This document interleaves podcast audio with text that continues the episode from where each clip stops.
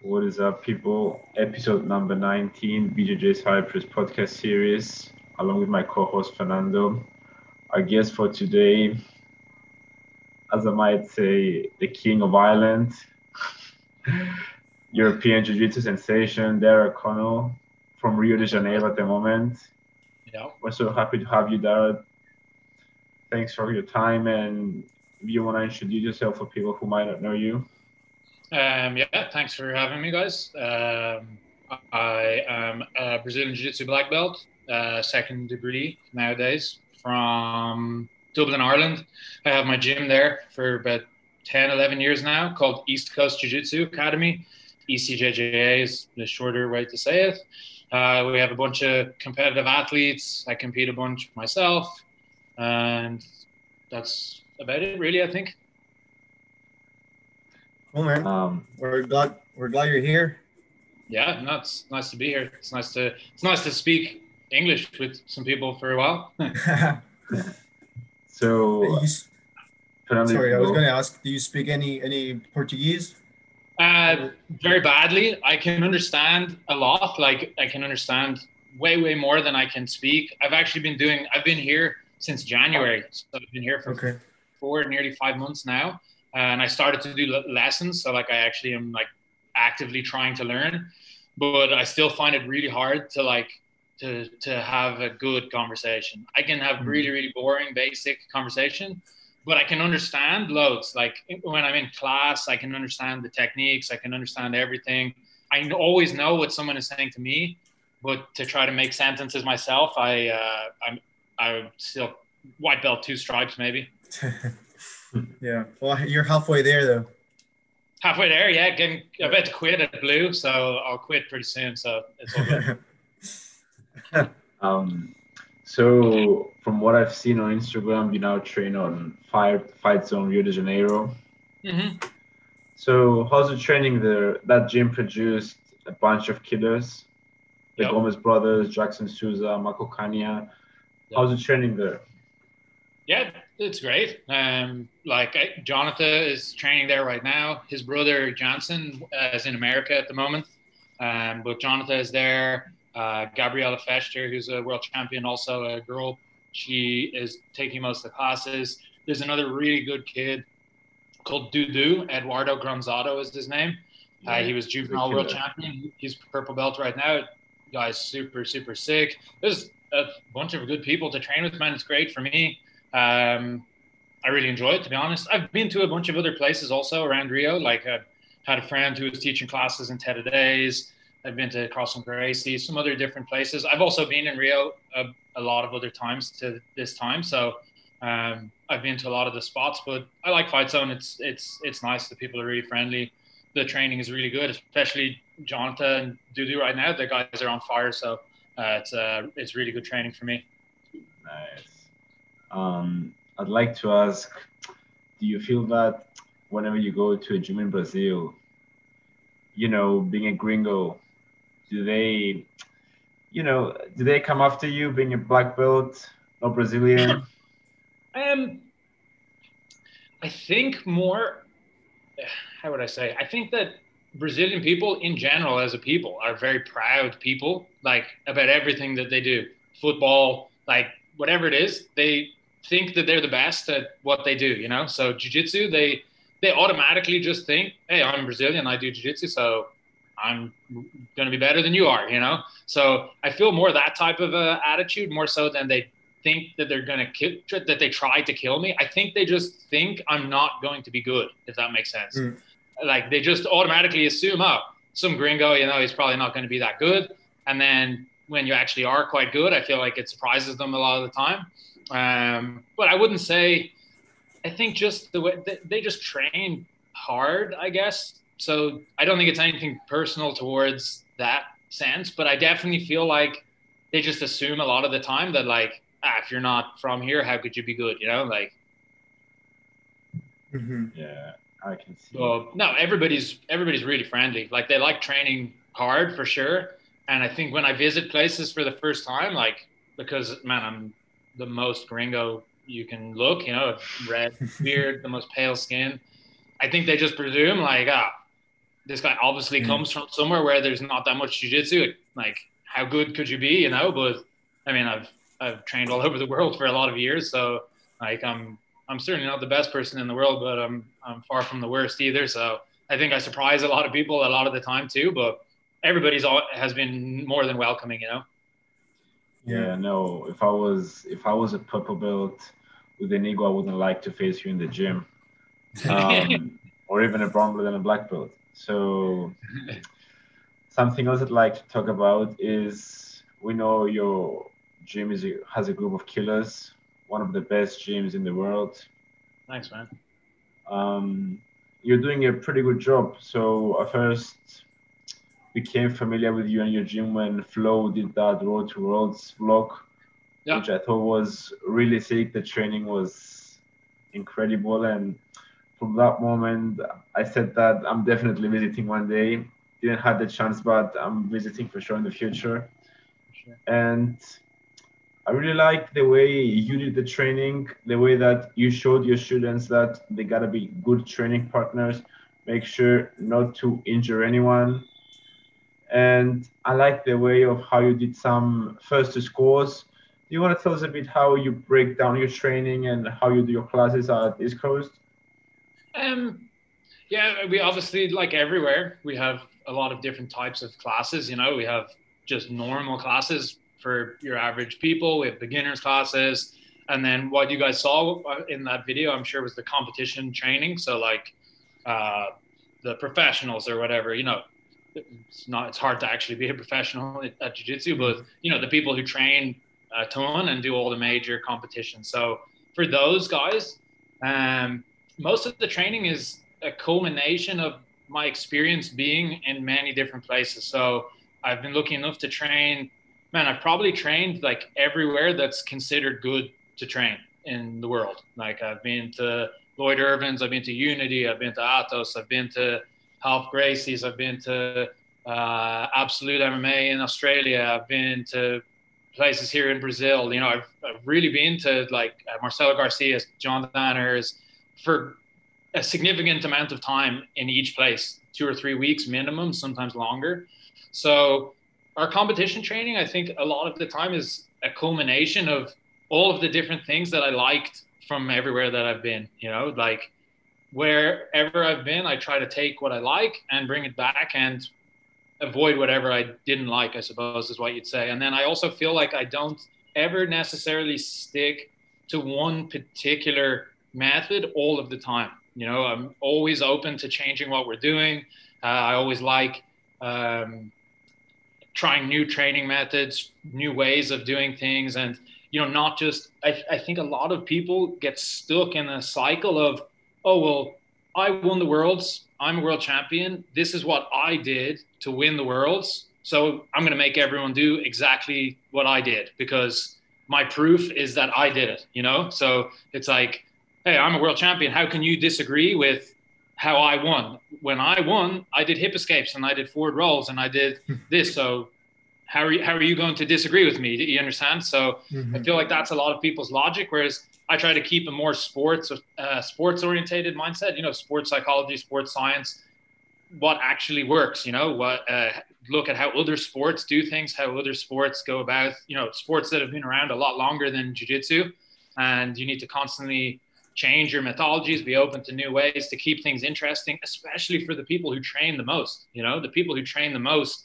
It can get so boring and repetitive to always do the exact same thing all the time. So, you know, sometimes we we do very competition orientated things the first to score drills. Uh, we played things like first to pull you know the double pull is a huge situation nowadays. Uh, so being able to pull and be the one who comes up or being able to pull before someone else pulls. We play very specific games like these types of things. Uh, you're losing by two you got to score more than two points to win. You're losing by an advantage you got to score more. You know we play a lot of very specific short drills and games that are very specific to the competition. But then also sometimes the training is just, hey, we're going to do 10 rounds and just pick whoever you want. If you want to roll, roll. If you want to rest, rest. Uh, you know, it could be an hour of, okay, we're going to drill and you guys are going to drill whatever you want to drill. It could be, hey, we're all going to drill exactly the same thing. And then we're going to do specific training from that situation. You know, it really it's never necessarily the same thing over and over. If you came at any one time, you could experience a totally different training to if you came six months later. Does, does that make sense to you guys? Yeah.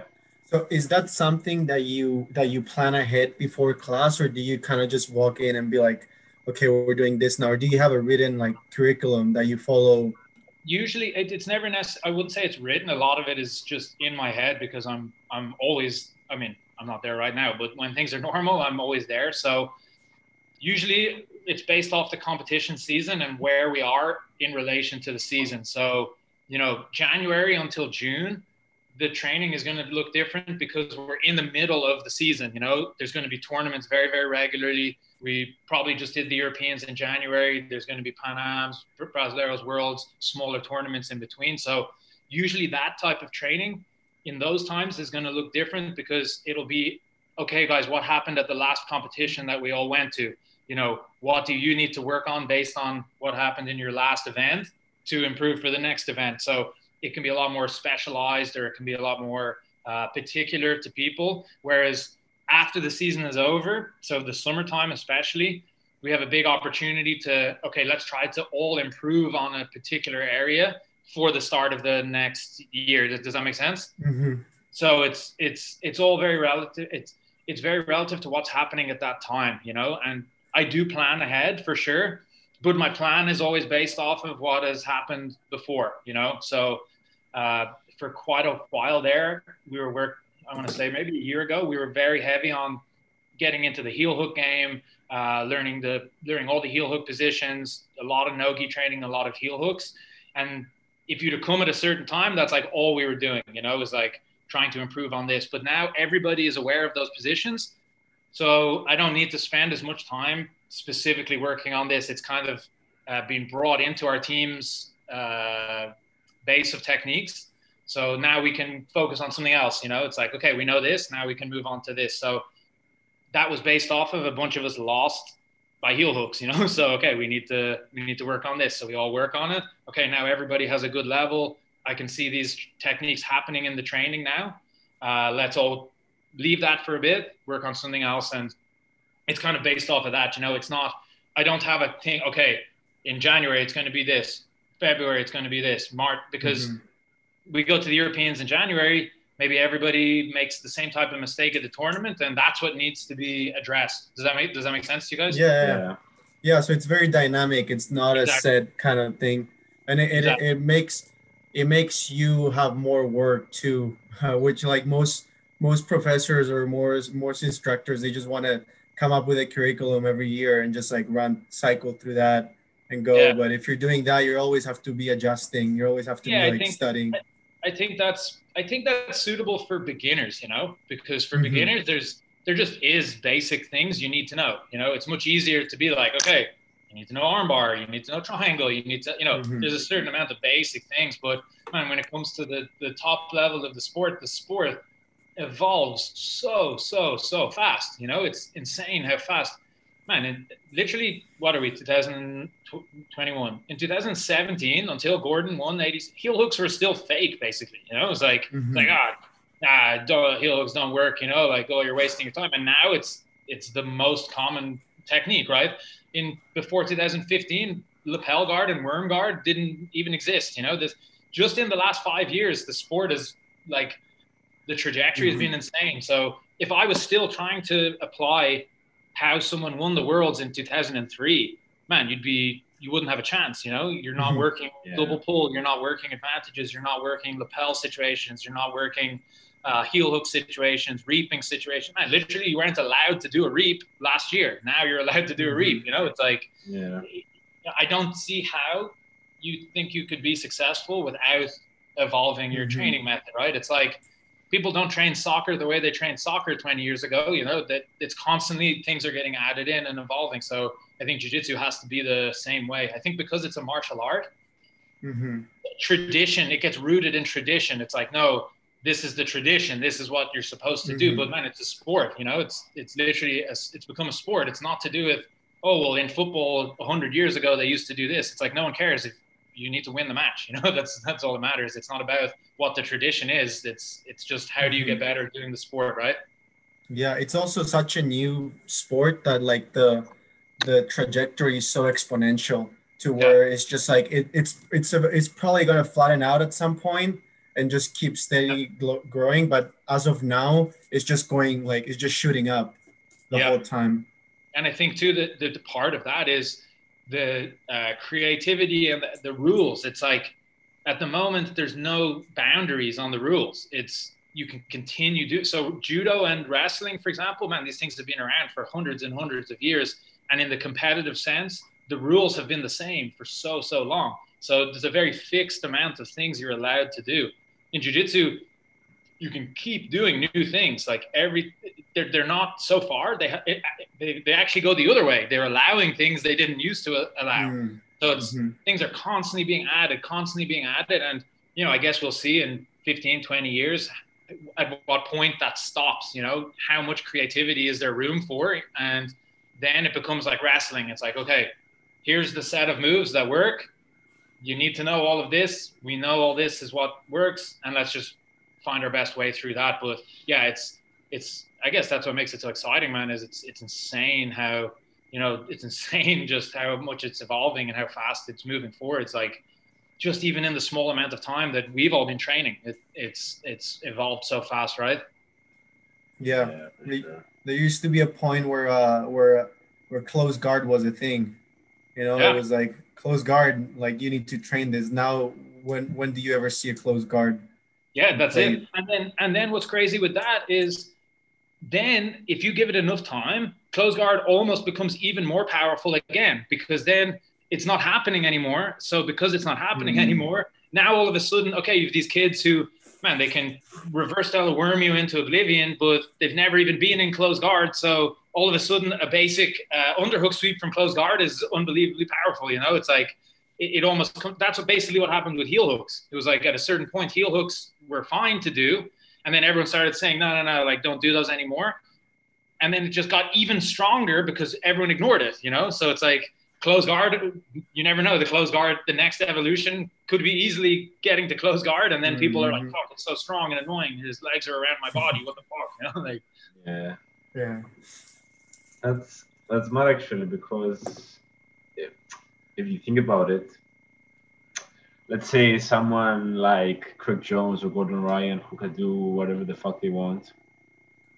They may come up with something that might be considered obsolete nowadays and do whatever they want and beat everyone. Maybe win an ADCC with I don't know with the lockdown, yeah, which is, which is underused and then the lockdown is gonna be the more the most famous technique to learn. Yeah, exactly. It just goes in cycles of it goes in cycles of what becomes hot and what doesn't. You know, lapel guard right now is so popular, so it's like everybody gets used to it, and then the effectiveness like drops, and then all of a sudden, like you said, oh, everyone's forgotten about lockdown, so then suddenly lockdown is so effective again. You know, it's mm-hmm. like it's it's, yeah. it's really it's really interesting. That's so funny what was what I really liked was I don't know if you guys watched Polaris Squads number 2 mm-hmm. Yeah, of course. UK versus Europe. Yeah, it was sick. from Team Europe, Dinu Bucalet. Yeah. He got that Ezekiel from top close guard. Yeah, it's hilarious, man. That Bro, hilarious. that submission smashed the stereotypes. And yeah, that's it. it.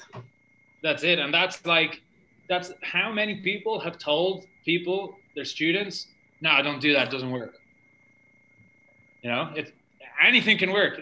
Literally anything can work. If you ignore it or you let someone do it, for sure it can work. And that was the, the perfect example, right? It's like, no, never do a closed guard submission. You know, it doesn't work. If you reach like this, you'll get armbarred, you know, and then, man, you just literally put someone unconscious doing that. It's you, everything can work if you if you let it happen, right?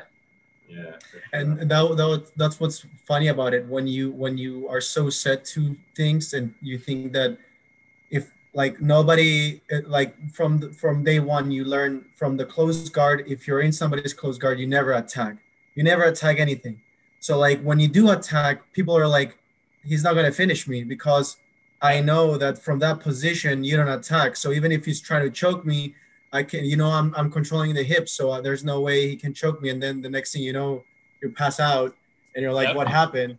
Yeah, because you ignored it because of that same reason they were yep. telling you that that doesn't work. Yep, same thing. It's all it's all the same stuff, right? Heel hooks, no, yeah. don't do heel hooks. If you just do heel hooks, you you cheating. You know, you won't learn to pass the guard, and then all of a sudden, someone goes to ADCC, just heel hooks everyone, and doesn't pass their guard. You know, it's like, oh dang, it actually is a good thing to do. Well, I guess we do that now. Yeah. Yeah, it's so funny. Another subject I like to ask uh, to ask Lara is the upcoming the upcoming Polaris Squads number three, in which you're the team leader of UK and Ireland against the USA. Yep. So I've watched both Polaris Squads events. They're great. I really like it, and the USA had some very interesting additions to the team, and I'm particularly talking about William Tackett. Uh huh. Um, is there anyone particular from Team USA that you're most looking forward to go up against? Man, I'd love to fight JT. It would be amazing. Like, I've been a fan of him for so long. Like uh, I've been the same weight division as him my whole career. I, I never managed to match up with him in any tournaments. Uh, I've trained with him before, way back in the day. But man, I look up to that guy so much. Like he's an incredible athlete, incredible example. I think too, his attitude is amazing. Uh, I, it would just be a big honor for me to get to go against him. You know, that would be my if I could pick somebody, would be him. Just man, to get to say you fought a, I fought a two-time ADCC champion. You know, is is for me is really really cool. So uh, him for sure. But hey, the, all of the guys are awesome. Like like uh, I trained with there's a kid that got announced called Nick Ronan. Do you know who that is? Yeah, yeah, he won the Polaris contenders in Bristol. Yeah, so when I was training in uh, New York, he was training at Danaher's, and I actually didn't know who he was at the time, but I did a bunch of rounds with him, and he was really good, man. Like I, for someone who I had no clue who he was, I was like, dang, like you're sick, you know, like he was really, really good. Um, so he would be a, a, really tough match for anyone. And I don't think too many people know that much about him, but he's very good. Also, uh, I fought with Richie Martinez before a long time ago. Also, uh, Edwin, I never fought, but uh, I mean, obviously the guy's incredibly good. Also, who else did they announce so far? William Tackett.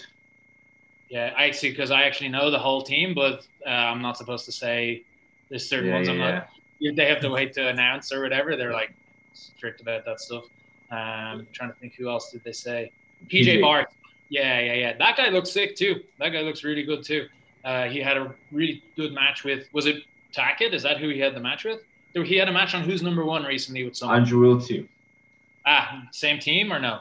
No, no. Andrew Wiltse is from from the Daisy Fresh Pedigo Submission Fighting. Okay, yeah, man, I was very impressed with his performance on that. So yeah, look, man, they're they're all they're all awesome. But for me, JT would be the one just because, man, what a legend. He's a legend. Yeah. He's by far the most accomplished in the team. He's the leader. Yeah. Man, his ADC, his two ADCC runs, like, are some of the sickest ADCC runs you can do. Like, the level of opposition that he fought, the 2017 one was Gary Tonon, Lachlan, no, Lachlan Giles, Celso Vinicius, Yes, Celso Vinicius, Lucas Lepri, and Wagner, or was Gary Tonon in there too? I think. Gary, no, I think it was uh, Wagner and no, no, it was Gary Tonon. Actually, I'm not sure. The final was Lepri for sure. First one, the first one was Lachlan. He, he definitely fought Lachlan. He definitely fought Celso, Celso Lepri. And then Lepri was the finals. Lepri was the finals. So I'm not sure whether it was Wagner or Gary. I think it was Gary Tonon. Okay, yeah so anyway, yeah, it was Gary. It was Gary for sure. I can see the, yeah, the yeah, clip yeah. in my head now. Uh, that run of four people to beat in a row, and then the second time, like I can't remember the run either. Was Wagner was definitely the finals for the second one, but uh, it was Ross Nichols the first one. Yeah, it's crazy. Then, if I'm not mistaken, he fought. Wait, who did he fight? Uh, DJ Jackson. DJ Jackson. DJ Jackson. Yeah, he I took mean, DJ down.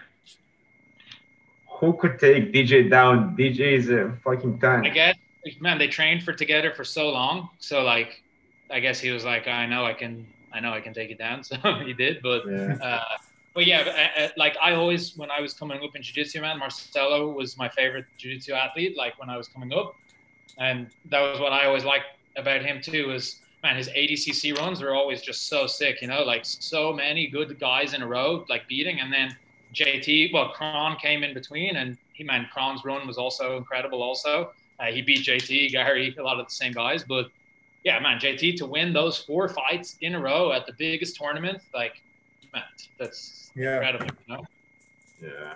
We also uh, interviewed JT uh, a couple months ago, and he's supposed to uh, he's supposed to be coming to Cyprus in August for a jiu-jitsu camp, a four awesome. four or five day jiu-jitsu camp. We'll see what happens with the with the restrictions and everything, but but he uh, as of now he's coming. Sick.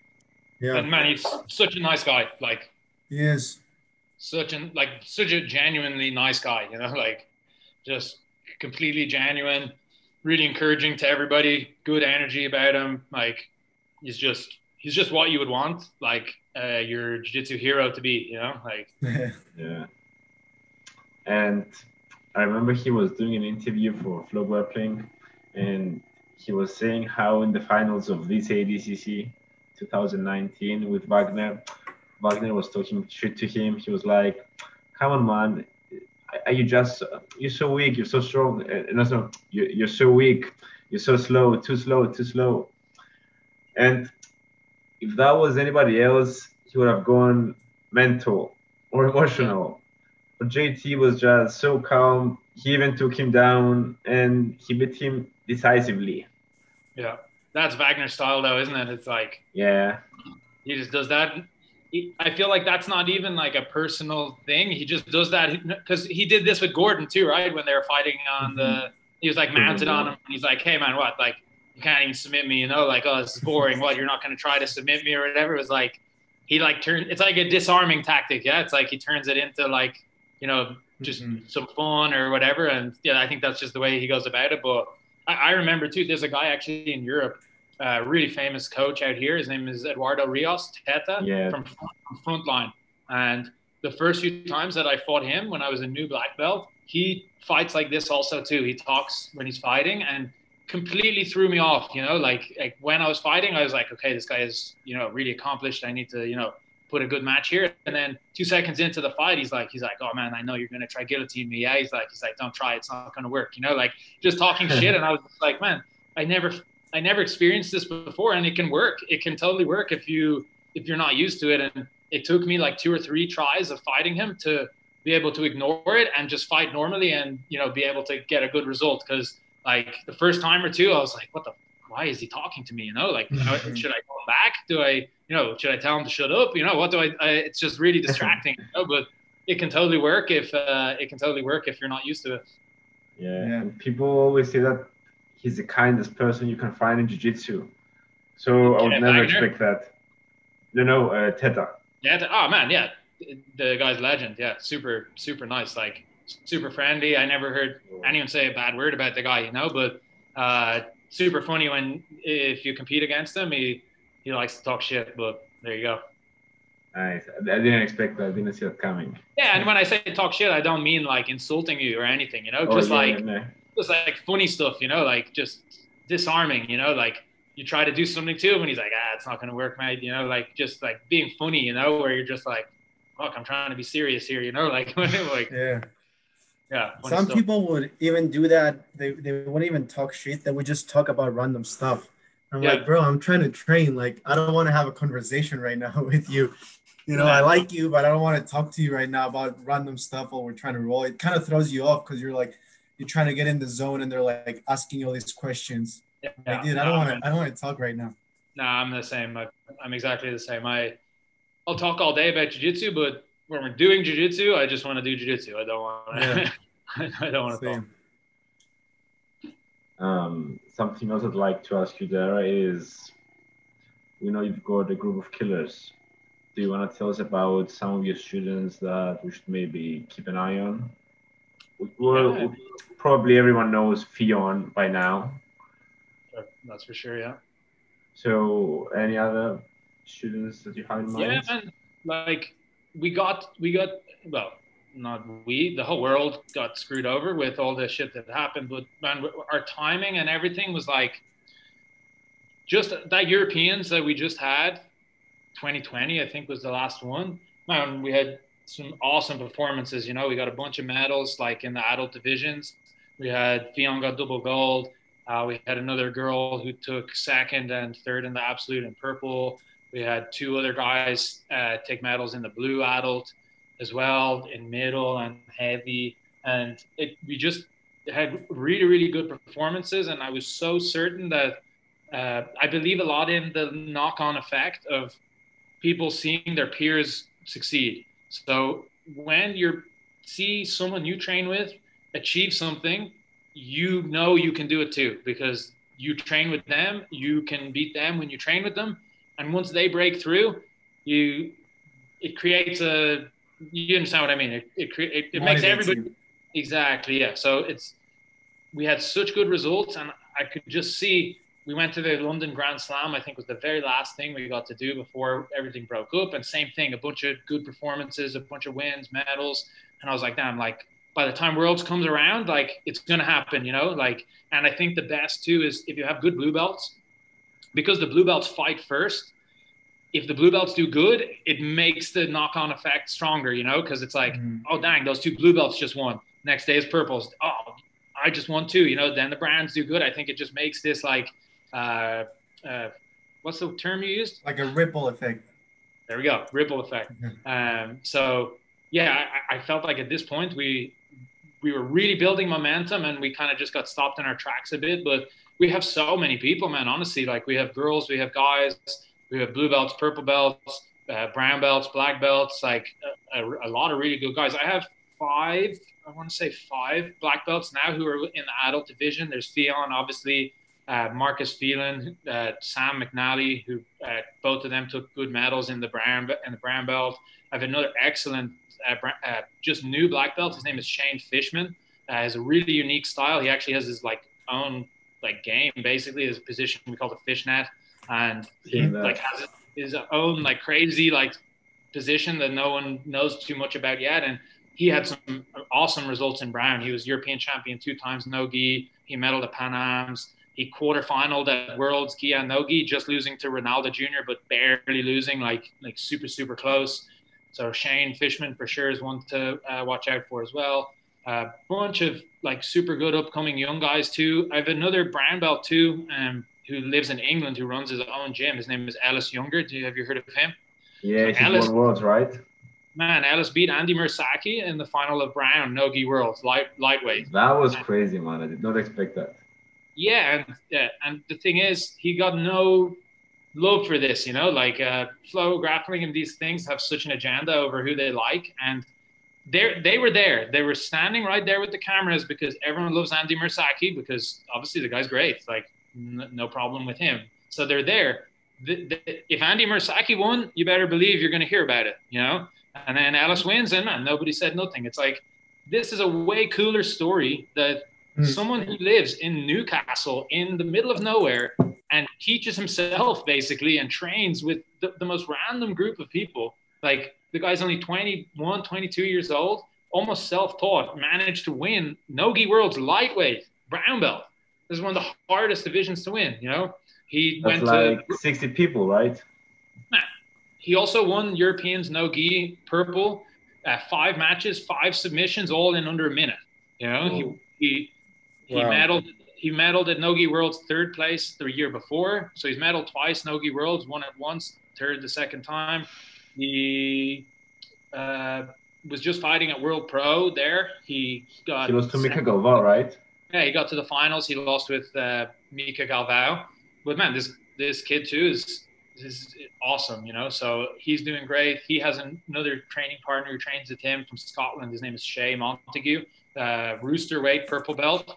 He was world champion nogi in blue. Has medaled at a bunch of the majors also. Man, we got we got people. You know, we got a lot of a mm-hmm. lot of mm-hmm. people, and again, it just makes the knock-on effect of once people started to see that we have competitors, more show up. You know, you start accumulating people from other teams that don't have the environment that they want. You know, like in Ireland especially, there's not a lot of places that have the environment and a lot of people. So you know, we start to get now blue belts, purple belts moving from other countries to come and train because they see that we have the environment and we have the other people who are their age doing the thing that they mm-hmm. want to do with their life. And, you know, you, you start to accumulate people who, you know, you never would have thought would be on your team, you know, just people from all over the place. But I always hate uh, trying to name people's names because then I feel like I left someone out, you know, and I'm like, mm-hmm. I, I forgot to give I forgot to give someone some love. But man, we have we have so many people. There's there's a lot of people that I, I feel like we're very close. That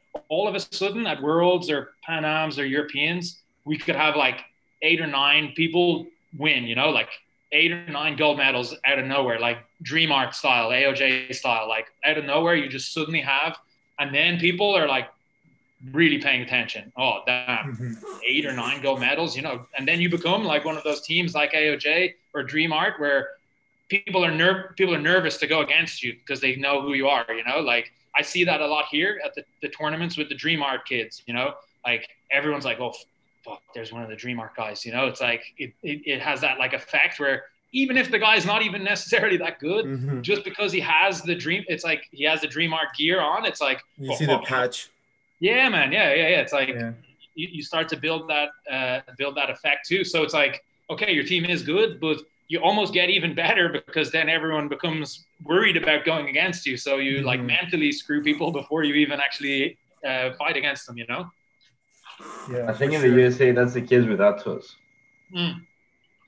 And AOJ, when you see AOJ, like AOJ. it, yeah, it's fun. You think that like obviously like one of they're they're one of the best schools but you think that going there that like 100% of the students there are going to go hard and competitive and it's like no they have the, the they have the big group of competitors and then they have the people just like every other gym that just go there and train and they have fun and just because they're training there that doesn't mean that they're everybody's going to murder you you know of course man and it, you know i see this on a smaller scale with my own gym you know when we compete in ireland obviously everyone in Ireland knows our team. We we do really good, and of course, man, I have 50, 60 people going to the tournament who are just normal students. You know, like they they're they're great people, but they don't train and compete the way that the professionals do.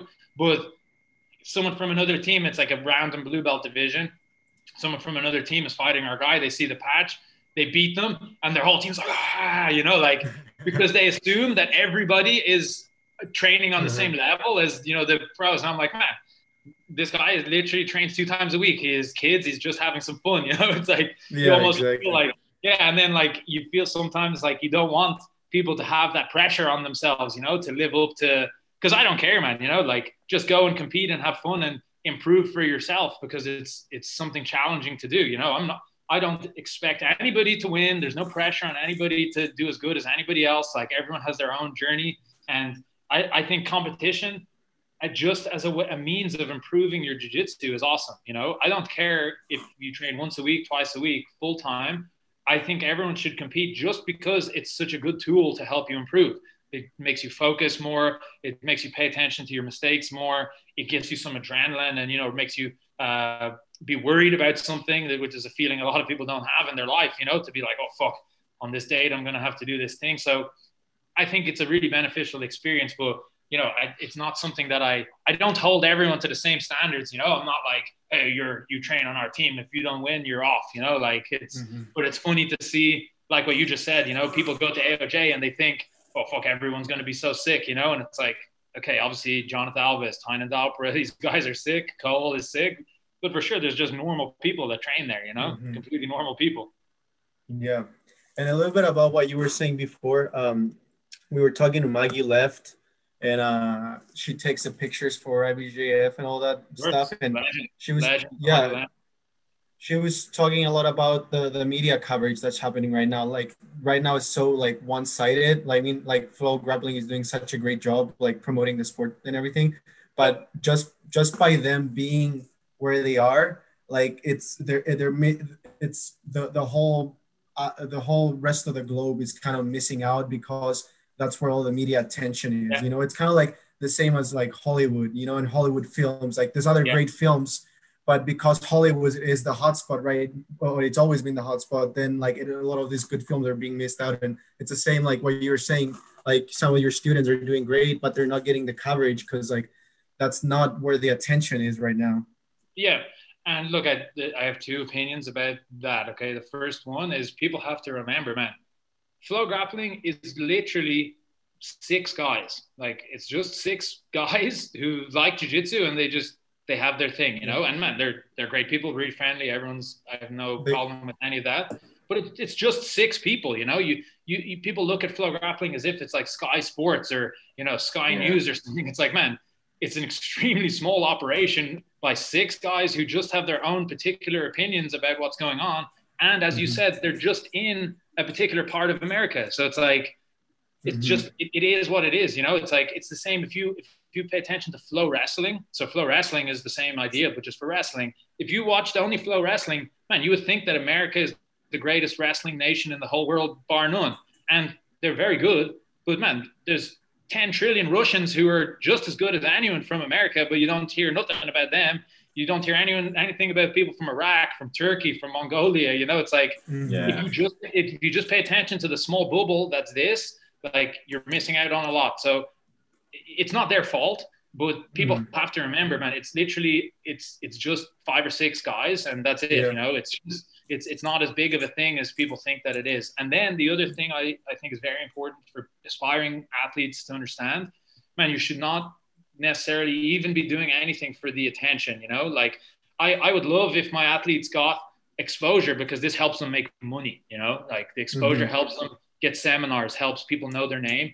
But this should not be your motivation, you know, like the just to be known, man, you want to be known for something, you know, it, it, it should not just be you should get attention or this should not even be your craving, man. You should the best feelings I've ever had in my life were from accomplishing something that was really difficult for me to do. I never did it so people would talk about me or so people would mm-hmm. make an article about me this was not my motivation my motivation was for the the intrinsic motivation from within me to feel something that feels great, you know, or to achieve something that feels great. So I also don't want my students to be motivated by uh, ex- uh, getting attention, you know, like I, I would prefer they won worlds 20 times and felt fulfilled with what they did with their lives and nobody knew who they were, then everyone knows who they are and they never won anything, you know?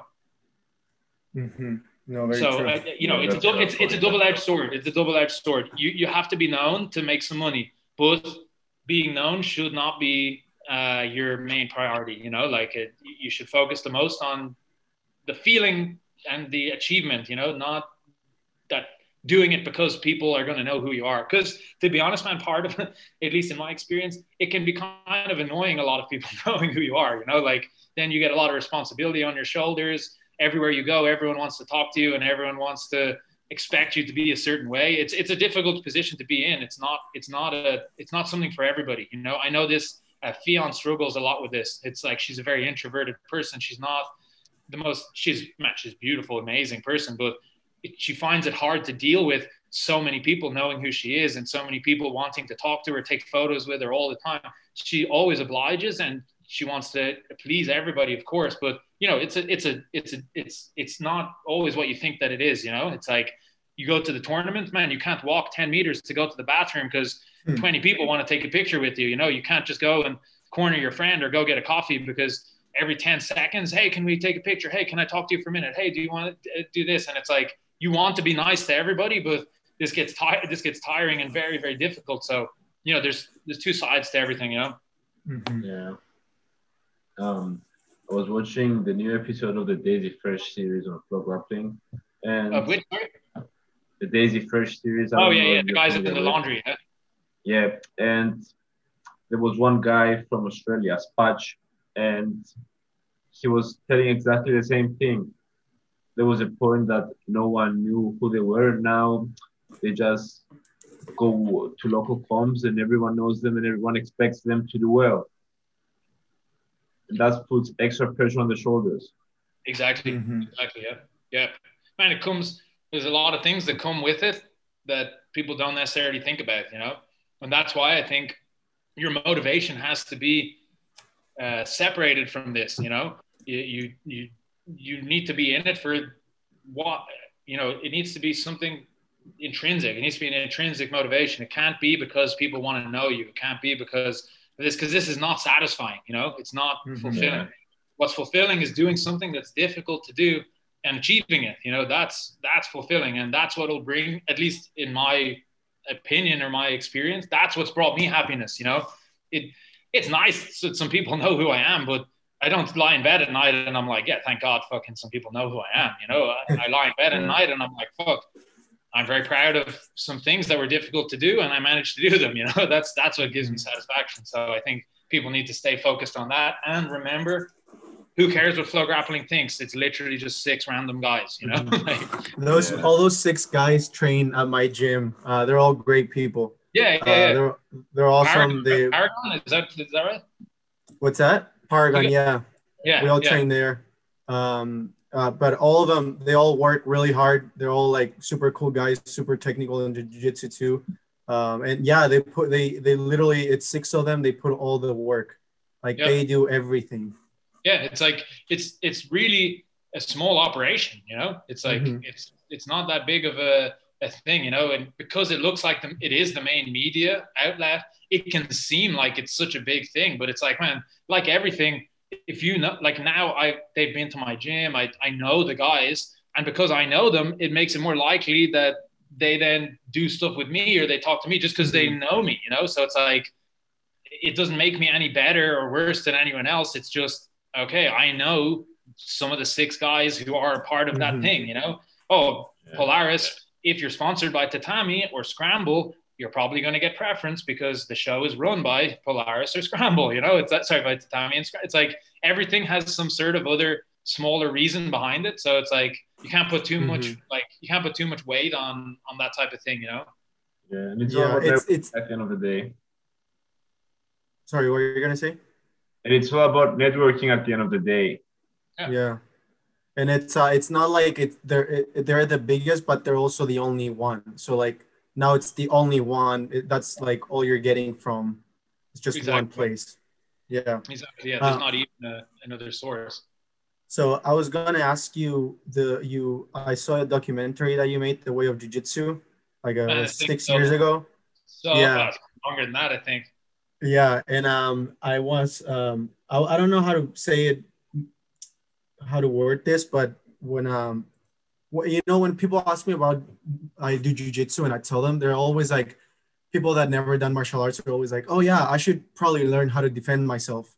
And I'm like, I'm thinking in the back of my head, yes, you should definitely learn how to defend yourself, but like that's like the least, like the smallest reason why we do it. Like there's so much more, yeah. like as a way of therapy that we do it that yeah. you, it's hard to tell people the how you feel when you're doing it and after you train and like when you have problems and you go and get your ass kicked for 30 minutes and then you drive back home and you realize that your problems weren't as big as you thought they were.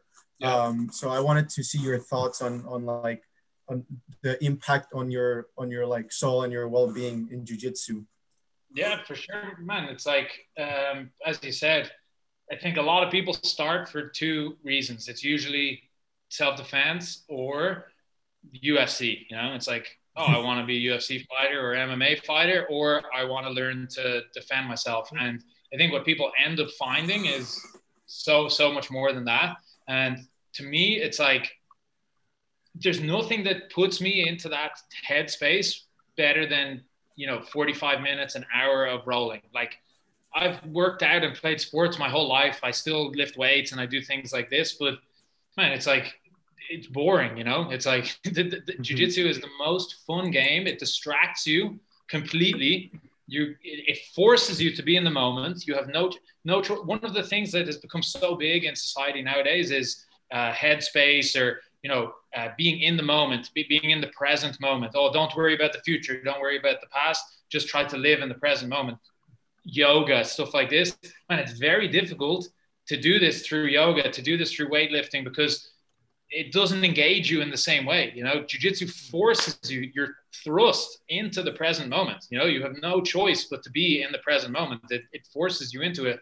And this is something that I think is one of the main things that benefits people. You know, it's like it forces you to do it. Just, you have no option. You have to be in the present moment. And like you said, it's easy to forget what's going on in that, that your outside life. And for most people, that's such a huge, huge benefit. The other thing for me too is, man, I cannot sweat or work out to the same way without doing jiu-jitsu. If I just go to the gym, man, I cannot make myself sweat. I can't make myself breathe heavy like that. It's just too boring, you know. It's just mm-hmm. okay. So I'm gonna what? I'm gonna put on loads of clothes and just run on a treadmill, and just it's just it just doesn't even sound fun. It's like I want to play a fun yeah. game where I'm just concentrating on the fun game, and then 30 minutes later, I'm just sweating like crazy. I've burnt a bunch of calories. I'm really hungry in like a type of way that I don't feel hungry unless I've done jujitsu. You know, I, re- I feel like I deserve to eat and like I really want to eat something. You know, like it just I don't know. It's it's I, I always called it in Ireland. It's like the healthy social pub. You know, like it's like the the healthy oh. version of going to the pub. You know, it's like you go, you're around your friends. Uh, you're doing something that makes you forget about what's going on outside. Uh, you're interacting with people. You're, you know, you're spending time with people of all types of different walks of life that you might not ever talk to otherwise. Uh, but you're doing something healthy. You know, you're doing something good. You're exercising. You're socializing. You're learning a skill. You're expanding your mind, your brain. You know, you're you're actually learning something, and man, it's just the, the benefits far outweigh just learning to defend yourself or like man, I don't like personally I never get I never cared at all about defend myself. You know, it's mm-hmm. just the type of personality I have. That was never a, a thing for me. For me, it was more the other end of like, oh, I, I want to be good at fighting. You know, I want to I want to do MMA fights. You know, this type of thing. But what I got, what I ended up getting out of it was so so much more. You know, and it's infinite puzzle, literally infinite game. It doesn't end. You know, like if you like PlayStation, I played some PlayStation games that are long as fuck. You know, fucking Red Dead Redemption. If you ever played that, super yeah. long. It takes a long ass time, but it ends. You know, it, it eventually it ends. Jiu Jitsu, man, we've been doing. I've been doing for 16 years, and it's the, the game just the map just keeps getting bigger. It literally just keeps. It doesn't stop getting bigger. It's it's absolutely mm-hmm. insane. It's going to keep you busy forever. And then even when you think you know as much as you know, my, my favorite position, I like to play X guard a lot, but I could start all over again and try to build spider guard to the same level as my X guard. I could try to pass guard to the other direction to the way that I pass. I could try to play, you know, this, I, I'm 100% dominant on my right arm for taking the back. I could start trying to take the back with my left arm. Like even within the things you know, you could set up projects to just keep you busy for the whole rest of your life. Like there's not very many things people can do that can take that long, you know, like I have yeah. students that have trained eight, nine years there's not very many things people do in their life for eight or nine years aside from their career. You know, your career is really the only thing you do for for longer than that. And I don't know, man. I, I like you've set me off here. I could talk. I could talk like this for, for so it, long, but ah, yeah. But it's just like, and if you're listening, fuck, you already know jiu-jitsu is awesome. So like, oh, mm-hmm. hang yeah. on. I think. Oh no, sorry. It was just my computer. I thought something the connection lost oh. there. Um, but yeah, man, it, it really it can just bring so much so much to your life. It's it's just such an incredible thing. I i feel like i mean we're obviously biased but i feel like it, the world would be so great if everyone just fucking had to do it you know? Like mm-hmm. if everyone had, yeah, if everyone had to do it it would just be great. If schools if you had to do it in school like man you it's impossible to have bullying in school if once a week everyone's allowed to actually fight each other you know? Mm-hmm. like so much bullying is based off the fact that I'm going to intimidate you into thinking that I'm able to beat you up. And you just assume that I am able to beat you up. But if we all actually got taught how to fight each other and we were allowed to fight each other, like this becomes nothing. It's like, oh, you're going to make fun of me. Yeah, well, we're going to actually fight each other on Friday after school anyway. And we're learning techniques. And actually, I'm smarter than you are. So I'm getting better faster. And then what are you going to do? You know, it's like there's no reason to, at least when I was in school, so much bullying was based off of that. It was just intimidation and people yeah. presuming, oh, this guy is big, he can fuck me up, you know, like like very rarely was it actually to do with who actually could fight, you know, it was like just a lot of intimidation. Whereas this goes out the window if we're all if we all teach each other how to fucking beat each other, usually then it kind of all goes out the window, right? Yeah. Mm-hmm. And I believe it comes to a point where the satisfaction of progressing and being in a healthy environment, overweight, just having a good body and watching yourself in the mirror. Exactly, exactly, man. I never. Same for same for myself. I, played rugby before I did jiu-jitsu, and when you play rugby, like you just try to be as big as possible. You don't care at all what you look like. You just want to be massive, just so you can. That's just what you need to be. And then when I started to train jiu-jitsu, and you burn calories in a different way and you sweat more and you get a bit more shredded and you look better, it's like that was no, that was never an intention, you know. It's like I've had so many students too who lose so much weight and they look so fucking good now, and like, but they never started because of they want that you know it's like everything is a byproduct of how much fun it is to do the game you know? It's like it's just fun to do the game and if you do the game enough it just turns your body into something that's better for doing the game right? Yeah. But yeah exactly. Yeah the motivation like we were talking about the FloGrappling stuff the motivation is is not necessary the motivation changes to it's just fun to play the game as opposed to oh i just want to do this so that i look a certain way you know it's like mm-hmm. it, it's, mm-hmm. it's a different thing yeah it's uh it's self-improvement at the end of the day and you'll see you'll see it very often people that do jiu-jitsu and been doing it for a while they're not just good at jiu-jitsu they have something else going on that they're excelling at whether it would be like relationships with family or with money or at the job or anything they're not it's not just like you're doing jiu-jitsu and the the whole the whole other time you're just being you know a prick like you know, the, uh, uh, you know, most people that you you uh, meet at jujitsu, they're like they're cool people too. You know, they do that, and they're also like actually trying to improve themselves in other aspects, not just not just the jujitsu itself. Yeah, one of the biggest things I learned personally was how to learn something, like the application of okay, so I got I got to my black belt in jiu-jitsu. I, I am good in inverted commas okay, now when I now I'm learning Portuguese, man, the process is exactly the same. You know, like I realize simultaneously, I can see so many uh, parallels between myself and a white belt. You know, it's like sometimes I get really excited and I start looking up all these crazy things where it's like, oh, I want to be able to say this, and you know, like look up way too advanced stuff for my uh, capability. Some days I go out and people talk to me and I'm literally like, damn it, I'm so I suck. I can't understand anything, you know. And then some days it's someone talks to me and it's really simple and i feel like yeah fuck yeah i'm, I'm sick of this you know and you get all the same highs and lows i realize that the topic is so huge and it's going to take me so long to do it but as long as i keep making those like incremental gains just keep showing up keep doing a little bit the uh, law of marginal progress or whatever it is like I, am I'm, I'm able to be patient in the learning process from what i've learned in jiu-jitsu you know? It's like it's helping me a lot yeah. to see the parallels between the two and i can see when i'm being stupid and being irrational and i can see when i'm actually making progress you know? And like uh, it just it helps you to, uh, i think and i think joe rogan always says that it's some musashi thing too. It's like when you when you see the way in something you can see it in everything i think something along those lines mm. but it's basically like once you learn how to learn something you can then apply it to learning anything you know so it's like yeah i feel like i've gotten that a lot from jiu-jitsu for sure yeah, Same. makes total sense. Yeah, it's like yeah. Well, there are. I think, uh, that was. Uh, you want to go, Fernando? No, no, go for it. You say. Yes, I was just gonna say that was one of the best conversations we had on the page in a while now, since oh. the beginning of the podcast series. Wow. And we're very thankful for that. I think we're going to wrap it up. We'd like to thank the Grapple Club and Boa Fighter for sponsoring us. Discount code BJJ Cyprus for 15% off. Any sponsor you'd like to thank, Darragh? Yeah, the, the Grapple Club are also good friends of mine. Mm-hmm. I did some instructionals with them, so uh, check, check, them out. out. Yeah, uh, Tatami Fightwear is my gi sponsor.